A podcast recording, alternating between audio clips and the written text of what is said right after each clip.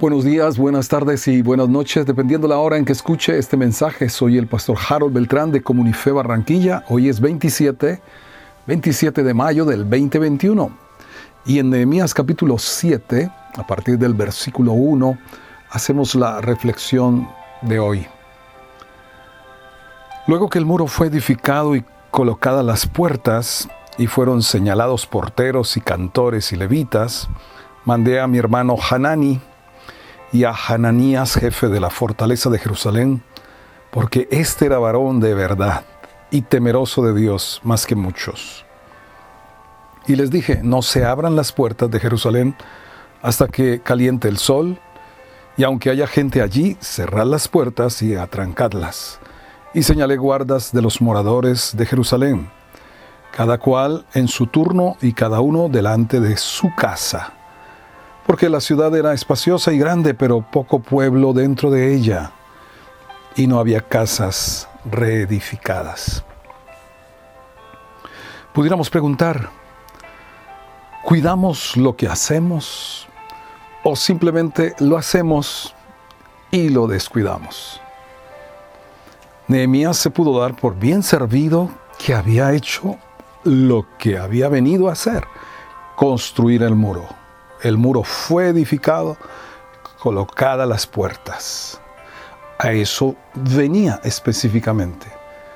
Sin embargo, después de haber realizado la construcción, y esto contra viento y marea como lo hemos estado uh, viendo, se aseguró que hubiera la vigilancia adecuada. El muro por sí solo no protegería, gente se podía subir al muro. Entonces era necesario que se tomaran las medidas de seguridad. Y aquí se resaltan varias cosas.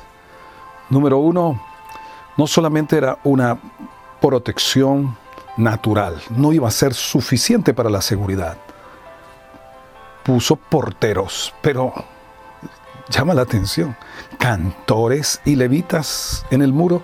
Normalmente los cantores levitas estarían en el templo.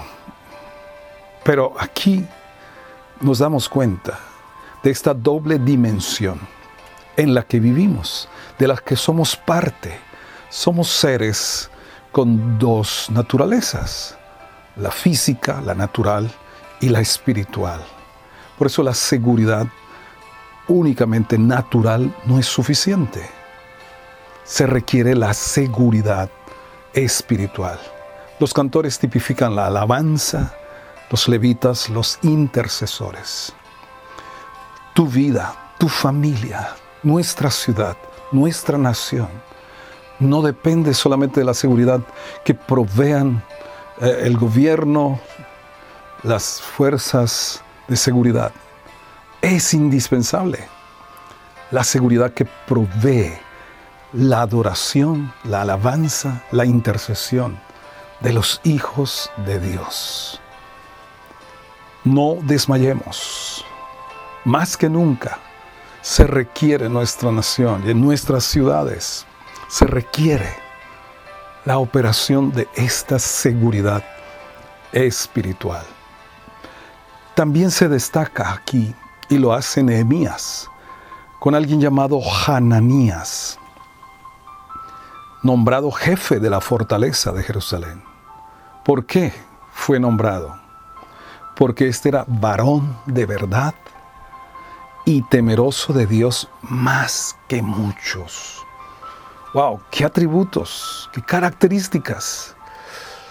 Deseables y necesarias para que cada hombre cabeza de familia, se convierta en un jefe de la fortaleza de su casa. Estará desprotegida o protegida la casa, el hogar, donde no hay hombres, no hay varones de verdad. ¿Qué nos habla? ¿Qué podemos deducir de un varón de verdad? Un hombre íntegro, un hombre cuyo sí es sí, cuyo no es no, y esto empezando por sus votos matrimoniales. Un hombre que cumple lo que ha prometido. un hombre íntegro, un hombre que ama la verdad, en el cual no hay engaño ni mentira y no hay apariencias. Pero también dice, temeroso de Dios más que muchos.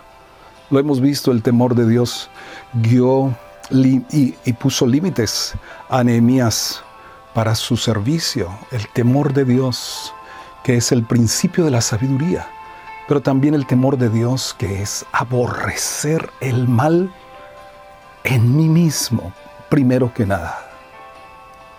Cuánta necesidad de temor de Dios en nuestro corazón, que va a proteger nuestros hogares, nuestras familias. Ahora, dice en el versículo 5, entonces puso Dios en mi corazón que reuniese a los nobles y oficiales y al pueblo para que fuesen empadronados según sus genealogías. Lo que Dios puso en el corazón fue la regla de vida de Nehemías y debiera ser también para nosotros. En el versículo 12 del capítulo 2, Dios puso en el corazón que hiciera toda esta obra. Pero aquí vuelve a repetirlo. Lo que Dios puso en el corazón para hacer fue lo que hizo. No lo que se le venía a la cabeza o lo que le daba la gana. No lo que era más popular. No lo más cómodo. No lo que pareciera mejor o más conveniente. No lo que le diera a él más créditos. Realmente hizo la voluntad de Dios. Y entonces hubo éxito, a pesar de todas las adversidades. Que el Señor bendiga cada hogar de nuestra nación, con hombres como Hananías, con hombres como Nehemías. Todo esto posible es por el Espíritu Santo.